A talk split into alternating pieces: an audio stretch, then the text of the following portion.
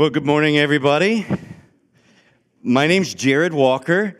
I live in the Milwaukee area, but let me tell you how that's an accident. See, I grew up in a little town that maybe you've heard of. Most places I go, if I say my hometown, they have no idea where I'm from. But I'm from La Harpe, Illinois. Yeah, so maybe you've heard of it, all right? Grew up going to Lemoyne Christian camp. My grandparents live at Wesley Village in Macomb. Uh, my aunt that I'm staying with this weekend lives on Little Swan Lake, Avon address. So kind of like I'm back home for the weekend. I went to college in Missouri, met a beautiful redhead there from Wisconsin. One of our first dates, I said, I just need to make it clear, if this goes anywhere, I am never going to live in Wisconsin. Well, I married that redheaded girl, and the good news is I've only lived in Wisconsin for twenty years. So it is nice that occasionally I get to head down south in the winter to tropical West Central Illinois uh, to visit folks like you all. It is great to be here. I get to travel a lot with the ministry that I am a part of. It's called Christian Financial Resources. Our ministry, our passion is to help churches be better stewards of the resources that they have. And sometimes that means that we can refinance a loan that a church has on their facility and lower the cost of that payment, lower the interest rate, so that more dollars can go to ministry and missions instead of just paying interest to a lender. For example, there's a church in Illinois that we helped out just a little over a year ago. I got to be at their, uh, they call it their... Um, their team gathering. It's sort of their members meeting where they invite the members of the church to, to some regular gatherings throughout the year and provide some updates on the church. I got to be there as they shared with the church that because of us refinancing their rather large loan, they are saving over one hundred forty thousand dollars a year in interest. That's money they can deploy into their community instead of just paying to their lender in interest. So that's really our passion. There are other ways that we come alongside churches as well to help them be better stewards of what God has blessed them with. And you may be wondering, how do you fund those loans like that? When you refinance or if you help a church to, to build a new building, where do those resources come from? Well, our ministry, C F R, was founded just outside of Orlando. So I often say that we reached out to Disney, we borrowed a little magic, we planted a money tree, and we can fund all the church loans that we want. Obviously, that's not how it works, though. Our model is really very simple. If you look at Acts chapter four, the early church, we read that no one among them had need. Why? Because they shared the resources that they had. And that's very much our model. Individuals like you and me, Christian families, business owners, churches like First Christian, invest resources at C F R. And while those dollars are at C F R, we can then make loans to churches. I call it a double blessing for our investors. When you invest at C F R, you get, number one, a great rate of return on your investment. There's a brochure in the seat pocket. If you open that up, you'll see the rates that are available. Maybe that's a ready access where you move your emergency fund, emergency savings to us. You'll get about twenty times the national average on that right now at C F R. We work really hard to keep our overhead low. Uh, we don't have shareholders that we have to pay dividends to, so that means even though we can lower loan rates for churches, we can also offer better investment rates. Maybe you have a C D that's maturing, and you heard what the rate is going to be when it matures, and you're thinking, there's no way that's possible, but the bank says, yeah, that's correct. You thought the decimal point was in the wrong place, and they say, no, that's actually what it's going to mature at. Maybe you move that to C F R and get a better rate of return. Maybe it's an old I R A, four oh one k retirement plan that you roll over. You can do that. Or we have something that's kind of like a charitable checking account. It's called a giving fund, a way that you can essentially fund the ministries that you love and support while getting tax advantages. Again, all of those, there's a great rate of return. So that I call the first blessing, being an investor at C F R. But the second is, while those dollars are invested at C F R, you know the only thing that they're being used for is helping churches. And I think that's a blessing, and that shows good stewardship, that we're trying to manage what we have from God in a way that honors him. So if you'd like to find out more about C F R, uh, over here near the coat rack on this side, there's a little table with a packet like this that you can pick up. It has everything you need. If you'd like to invest at C F R, I'd also love to answer any questions that you have while I'm here this morning. Well, that's a little bit about what I do. Let's talk about a topic today that may seem a little bit diff- diff- difficult to reconcile. We're going to talk about loving God and fearing God. And those can almost seem contradictory. In fact, it wasn't until a message that I heard several years ago by Pastor Craig Groeschel, where he unpacked this, in fact, it inspired a lot of what we're going to look at today, that I was really able to kind of blend those concepts together. See, surveys indicate that three out of four Americans say, yes, I believe in God. But if we look at the behavior of three out of four Americans, it probably doesn't seem consistent with that statement of belief in God. The idea of a fear of God, that sounds like a bad thing. And as we most often understand that phrase, fearing God, it probably would be. Side note, we could probably subtitle today's message, Customized Christianity, because that's what we often do as followers of Jesus. When we say we believe in God, we do... We decide to accept some parts of what we understand that to mean, the parts that we like. But if we encounter a part of trying to, to follow God that we don't like, then we just choose not to include it, right? And so we kind of customize our own version of Christianity that we're comfortable with. I told you that I grew up in La Harpe. Uh, one of the nice things, if you have ever driven through La Harpe, one of the nice things I can guarantee is you have never driven through La Harpe and thought, man, those stoplights really slowed me down this time. Because there's not a single stoplight in La Harpe. I probably should add an asterisk to that. Technically, across from the school, there used to be, I don't know if there still is, a flashing light that they could turn on during uh, the beginning of school and the end of school for the crossing guard. Uh, so there was just a flashing yellow light to warn people that he might stop you. But no, no stoplights in La Harpe. Also, no chain fast food. Never has been. Occasionally, there are restaurants in town that are open. When I was growing up, there was one called Tasty Freeze. And those were individually owned, but kind of a franchise. And they were a little more sit-down restaurant than fast food. But one of the things they were known for was their soft-serve ice cream. Well, it was called the Tasty Freeze. And at the Tasty Freeze in La Harpe, eleven months out of the year, they had two flavors of soft serve. I bet you can guess what they are. Vanilla and chocolate, right? One month of the year, in the middle of the summer, they would add a third flavor. You're probably thinking strawberry, but that wasn't it. Lemon. Lemon ice cream. One month a year, at the Tasty Freeze, you had three options for soft-serve ice cream. The, eleven, the other eleven months, we had to drive to Colchester to get lemon soft-serve. But in July, in La Harpe, you had three options for soft-serve. Now, just before I started middle school, my dad joined the Army, and we started moving all over the country. And all of a sudden, I learned there were places that had a lot more options than three when it came to ice cream, ice cream uh, flavors. I discovered a place called Baskin Robbins. They don't have three flavors. They have how many? thirty-one flavors. And you can sample them all before you commit. Pretty amazing.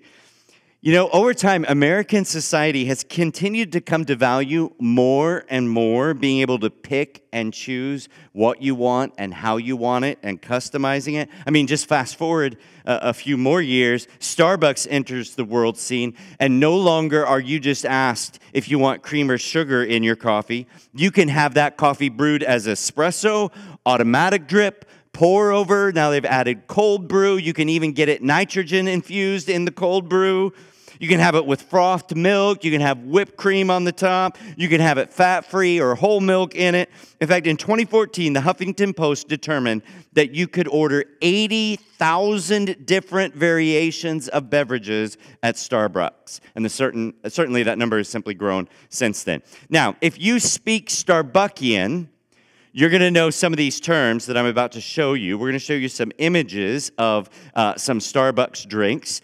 I think in reviewing these that I may have two flipped. We'll see how good you are at Starbucks uh, if you notice which two images. I think I have flipped. But first of all, number one, this is a tall, non-fat latte with caramel drizzle. All right? That's one way that you can order your coffee. Tall, non-fat latte with caramel drizzle. Here's another one. This is a grande iced sugar-free vanilla latte with soy milk. All right? Number three, a triple venti half-sweet non-fat caramel macchiato. I actually think that um, the, let's see, that one should be the vanilla latte soy, right? Is this the second or the fourth? That's the second one. Okay, there we go. Um, this one should be the venti iced, skinny, hazelnut macchiato with sugar-free syrup, an extra shot, light ice, and no whip. Whoo! The Starbucks baristas, when they're taking your order, are tapping things all over the screen to get those customizations, right? One of my most favorite drinks is one of the simplest drinks on the menu, and yet you don't walk up and say, large coffee. You say, venti dark roast, because that's how you have to order a large coffee. Now, I've actually replaced that as my favorite drink. More recently now, I get a venti Americano. And what's the difference? Well, how the coffee is brewed, right? Instead of it being drip, automatic drip, like the, tall, the venti dark roast that I get, the venti Americano is made with steam over the grounds. It's called espresso, and then they add hot water to make it more like coffee strength. Any of you just wish you could go back to, to Aunt, Aunt Joe's Cafe and just say coffee, right? Okay, it would be a lot simpler, but all of that is to show how much we like to customize and get it to just the way we want it, so that it's the most pleasant experience it can be for us. And in a similar way, we can do that with our faith. We can start to pick and choose and start to say, I'm going to just go with what I'm comfortable with. And if it's not comfortable, I'm not going to order it. I'm not going to make it part of my drink. I'm not going to make it part of my faith because I just don't like it. I'm going to leave it out. I'll take the love of God, but but I don't want his wrath.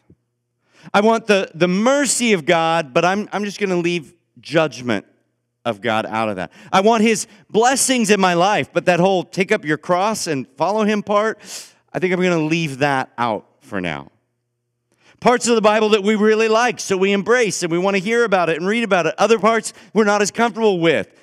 And since I'm kind of the king and I get to choose, I just won't apply those to my life. I love the part of the Bible that says God has a plan for my life, that he wants to bless me, he wants to prosper me, he's not going to harm me, he gives me hope for my future. But that whole thing about sexual purity, I mean, who really lives by that stuff anymore? I'll just leave that aside. Or I love that God works out all things together for good for those who love him and are called according to his purposes. I like that kind of God. But the God who tells me I should manage my, manage my resources in a way that honors him and be generous toward others, I'd rather keep that stuff out of my theology. That's what I mean by a customized Christianity. I mentioned that when we hear fearing God, it sounds like a negative thing. But when we read throughout Scripture what the Bible has to say about fearing God, it's actually stated as a positive thing, a good thing, and not fearing God, very much a negative thing. Let's look at an example of this in the Psalms. I'm going to read from Psalm thirty-six, the first two verses. I have a message from God in my heart concerning the sinfulness of the wicked. And how are the wicked described? There is no fear of God before their eyes. In their own eyes, they flatter themselves too much to detect or hate their sin. Those words written by David, a king, a poet, someone who wrote a lot about who God is. In this psalm, he's describing wicked people, and he describes them how? He says, there is no fear of God before their eyes. And because of it, they can't see their own wrongdoings, their own sin. Now, I said earlier, three out of four Americans say they believe in God, with three out of four Americans say they live in a way that indicates they fear God. What if this verse is talking to us who have customized our Christianity in a way that we've kept loving God as a part of what we want to believe, and we've moved everything that is a part of fearing God out of it so that we are, in David's eyes, among the wicked because we don't fear God? Now, I'll admit up front, talking about fearing God, it's a tricky thing. Again, as I acknowledged early on, fearing God, loving God, they almost seem contradictory. And the truth is, historically, we have tended to kind of swing be- between a couple of extremes when it comes to that. Some of us may remember growing up in church in a season when, man, fear of God was almost all that was talked about. You were in church on Sunday morning because you were pretty sure that God would send burning fire down to your bed if you missed the time change and didn't get there. You feared God, and you lived in a way that made sure you didn't end up in hell. And even if you thought you were doing all right, you weren't sure that you hadn't messed up somewhere along the line to end up there. There have been seasons when the church has tended to focus very much on the fearing God side. And then there have been seasons where we've come maybe almost too far to the other extreme, where all we talk about is mercy and love and forgiveness when it comes to God. And there's almost a complete forgetting about that whole other side of God's nature. The truth is, we need both an understanding of fearing God and loving God. Really, when it comes down to it, what is fear of God? When we read about fearing God in the Bible, what does that phrase mean? Well, if you are a note-taking person, you may want to write down this formula. It's a formula that answers that question about what it means to fear God. Here's how I would describe it. Fearing God equals loving God plus respecting God. Loving God plus respecting God equals fearing God. Again, a difficult tension to manage, but I think maybe the best explanation of it comes from the author C S. Lewis.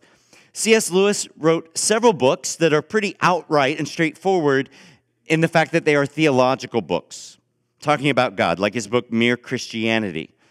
Uh, he used a little bit of a, a metaphor in the Screwtape Letters, a book Uh, where actually a couple of demons are having a conversation with each other about how to help trip people up in their walk of trying to, to follow Jesus. But maybe C S. Lewis's best, best explanation of the fear of God comes from one of his fiction books, the first book in the Chronicles of Narnia series, The Lion, the Witch, and the Wardrobe. In that book, Aslan is a lion who represents Jesus. And some children who aren't from the region of Narnia, they hear about Aslan for the first time. And so some other inhabitants of Narnia, some talking beavers, as it turns out, Mister and Missus Beaver, they describe Aslan to the children. Children's names are Lucy and Susan. Listen to that conversation that C S. Lewis describes about Aslan. "Is he a man?" asked Lucy. "Aslan, a man," Mister Beaver said sternly. "Certainly not. I tell you, he is the king of the wood and the son of the great emperor beyond the sea. Don't you know who is the king of the beasts? Aslan is a lion, the lion, the great lion." "Oh," said Susan, "I thought he was a man. Is he quite safe? I shall feel rather nervous about meeting a lion." "That you will, dearie, and no mistake," said Missus Beaver. "If there's anyone who can appear before Aslan without their knees knocking, they're either either braver than most or else just silly." "Then he isn't safe?" said Lucy. "Safe," said Mister Beaver. "Don't you hear what Missus Beaver tells you? Who said anything about safe? Of course he isn't safe. But he's good. He's the king, I tell you. I think that's a good description of the tension that really should be there as we think about how we approach God in our relationship with him. He is the creator of the universe. He speaks and the impossible becomes reality. That should overwhelm us just a little bit, the idea of coming into his presence. There should be some healthy respect there. At the same time, we have the assurance that he loves us. We have the proof that he loves us in the death and burial and resurrection of Jesus. He desires for us to live as his adopted children. Thinking about my own father, I don't think I ever doubted that he loved me, but I also learned at an early age that I better approach him with an element of respect for who he was as my dad, or it wasn't going to be pretty. Can I tell you a story of an example when I was reminded of that? I didn't used to like oatmeal when I was a kid. One morning, my mom had made oatmeal. I didn't want to eat oatmeal, so I told my mom I was not going to eat oatmeal. My dad told me that I was, in fact, going to eat oatmeal. My mom had taken the time to prepare it, and I was going to eat it. And I was so upset about having to eat it that I was sitting at the table crying as I was eating it. And my dad said the, the classic dad line, when one of the kids is crying, he said, "If you don't stop crying..." Exactly. "I'll give you something to cry about." Now, I was about ten years old. I thought I had it all figured out.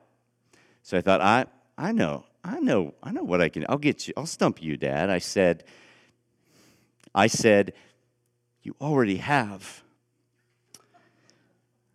I found out I had not yet received something that would make me cry, but I received something that not only made me cry, I might have yelped and hollered a little bit as part of it as well. Never doubt that Dad loved me, but I learned that there was a, a little bit of an element of respect that I needed to bring to that relationship because of who he was as my dad. And so with God, we kind of multiply that greatly because God is no mere mortal human as my father is. We love him because of who he is, because he first loved us while we were sinners. He loved us when we didn't deserve it. He loved us. It's not just what he what he did, but it's a part of who he is.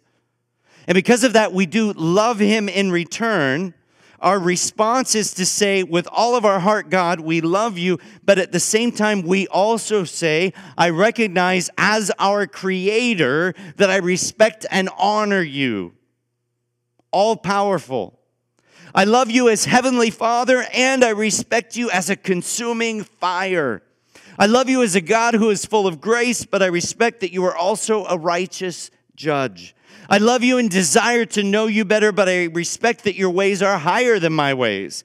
Your thoughts are higher than my thoughts. You may ask me, God, to do some things that I'm not comfortable with, but I love you, and because I respect you and I want to fear and honor you, I will respond with obedience in everything that I do." Unfortunately, today, as soon as we hear this phrase, "fear God," we start to go, "Oh, wait a minute. I don't want to serve a God that I'm, I'm supposed to be afraid of. Isn't God loving?" Yes, he is. But to fear God is not a bad thing. It's a good thing. It's a beautiful part of our response to him because we recognize how great he is. In fact, when we read the scriptures, when we read through the Bible, we see that there are actually specific promises tied to fearing God. Multiple times that we are told that with a fear of God comes a promise of a blessing. We're going to look at three of them quickly. Three biblical promises tied to the fear of God. The first one we find in Proverbs nine, verse ten.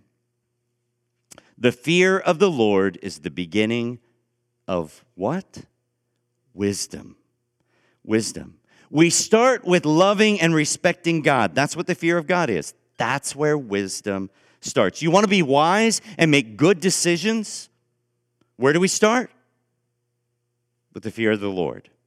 Second promise. This comes from Proverbs as well. This time, Proverbs fourteen, verse twenty-seven. There we read, "The fear of the Lord is a fountain of life, turning a person from the snares of death." The fear of the Lord is a, a fountain of life. Imagine it gushing out, rescuing a person from the snares of death. The fear of the Lord is life. It takes you out of what destroys you, brings you into the blessings that God has for you. And thirdly, again from Proverbs, this time Proverbs twenty-two, verse four.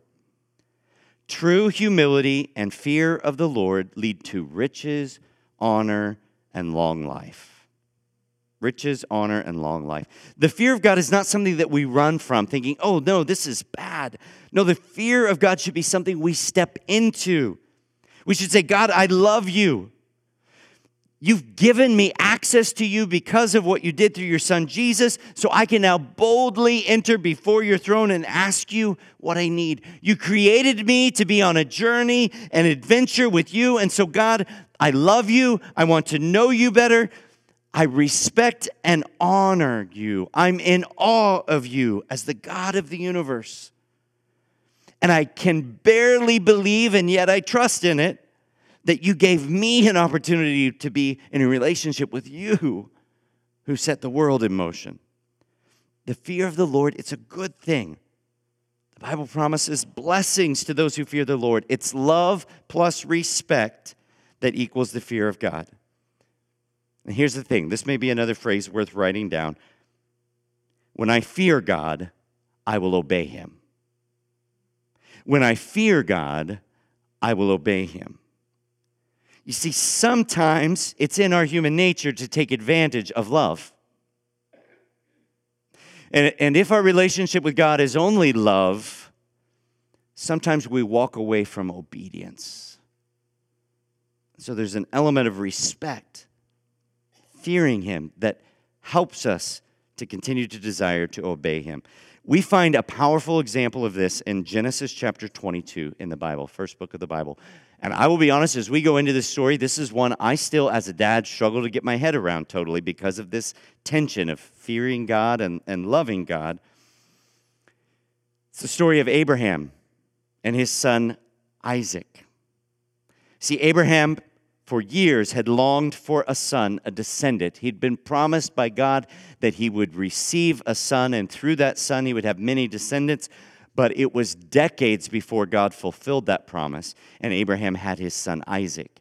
And then after only a few years with his son, God asked Abraham to do the unthinkable, asked Abraham to offer up his son Isaac as a sacrifice to him.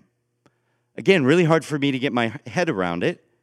But Abraham, because he loves God and respects God, he fears God and obeys God, he takes his son up to a mountain. He lays his son on an altar, goes so far as to raise a knife up in the air above the, the boy whom he loves with all of his heart, the object of his prayers, the greatest human desire he has ever had is for this son to be. We pick up the story in verse twelve of Genesis twenty-two when an angel speaks to Abraham in that moment. Do not lay a hand on the boy, he said. Do not do anything to him. Now I know that you, what?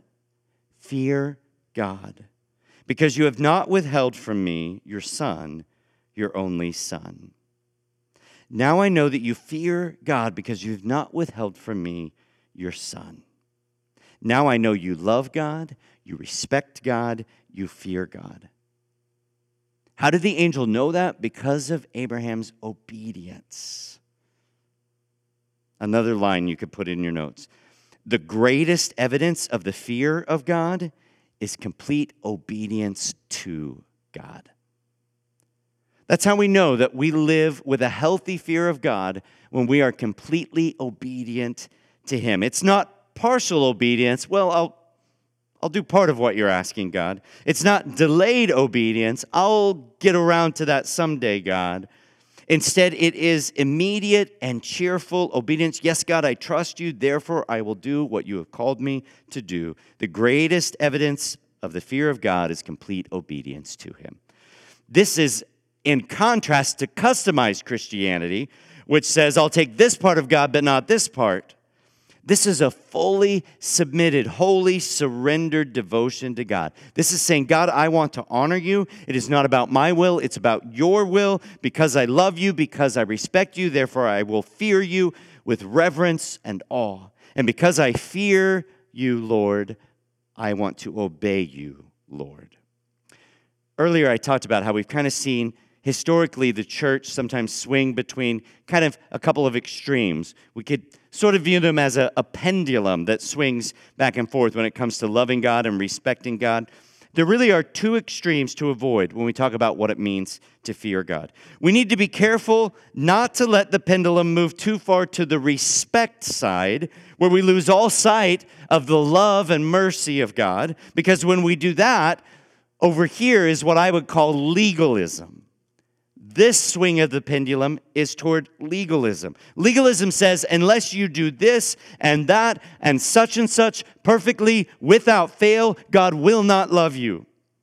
Legalism forgets the love and mercy and compassion of God. But at the same time, we have to be very careful that we don't move so far to the loving side where we lose all sight of respecting God. And I've called this side license. Because over here, we abuse the love of God to say, you know what? God's just going to love and forgive no matter what. And so don't worry about how you live your life or the choices that you make. When we do that, we lose sight of respecting God. Instead, here is where we should stand. I should live in the place where, because of God's goodness, I want to serve him with my whole heart. Because of the grace of Jesus, my only reasonable response is to love God as my heavenly Father and respect him as the God of all creation. Therefore, I fear him, and because I fear him, I want to obey him. What is the fear of God? It's living in the place where we continually, over and over and over again, obey and do the right thing, even when it would be easier to do something else. In a world where customized Christianity is normal, I want us to instead say, God, I'm not picking and choosing when it comes to you. For too long, I've said, I want this part of you, but not this part. And today, God, that stops. Today, I surrender. Today, I say to you, God, I want all of you. All of you. I thank you, God, that the, the fear of the Lord is the beginning of wisdom. I thank you, God, that the fear of the Lord is the fountain of life and takes us away from the snares of this world. I thank you, God, that the fear of you brings blessings that only you can bring. The fear of God is saying to him, because of who you are, I want to love you and I choose to respect you. And that means I fear you. Not because I have to, because I get to, and I know that you are good. And because of that trust in your goodness, I commit to obedience. You are worthy of all that I have, and so I commit all of it to you in gratitude for what you gave me in your Son, Jesus. In fact, let's take a moment and pray together some of those very things. Would you pray with me? Father, thank you for a reminder of what it means to fear you. And Father, it seems like it can be such a place of tension when we try to reconcile that we love you and you are a God of love, and, and yet we also should fear you, and you are a, a God of righteousness. So, Father, we pray that we come to the place where we can understand that to fear you means to love you and respect you. And that because of your goodness, we can respond in complete obedience. So, Father, help us to avoid a customized Christianity where we pick and choose what we want to believe and how we want to behave. Instead, help us to live lives fully surrendered to you. Father, in our own strength, we are weak in trying to do this. So empower us through your Holy Spirit to live lives of faithfulness. We pray this in the name of your Son, Jesus. Amen.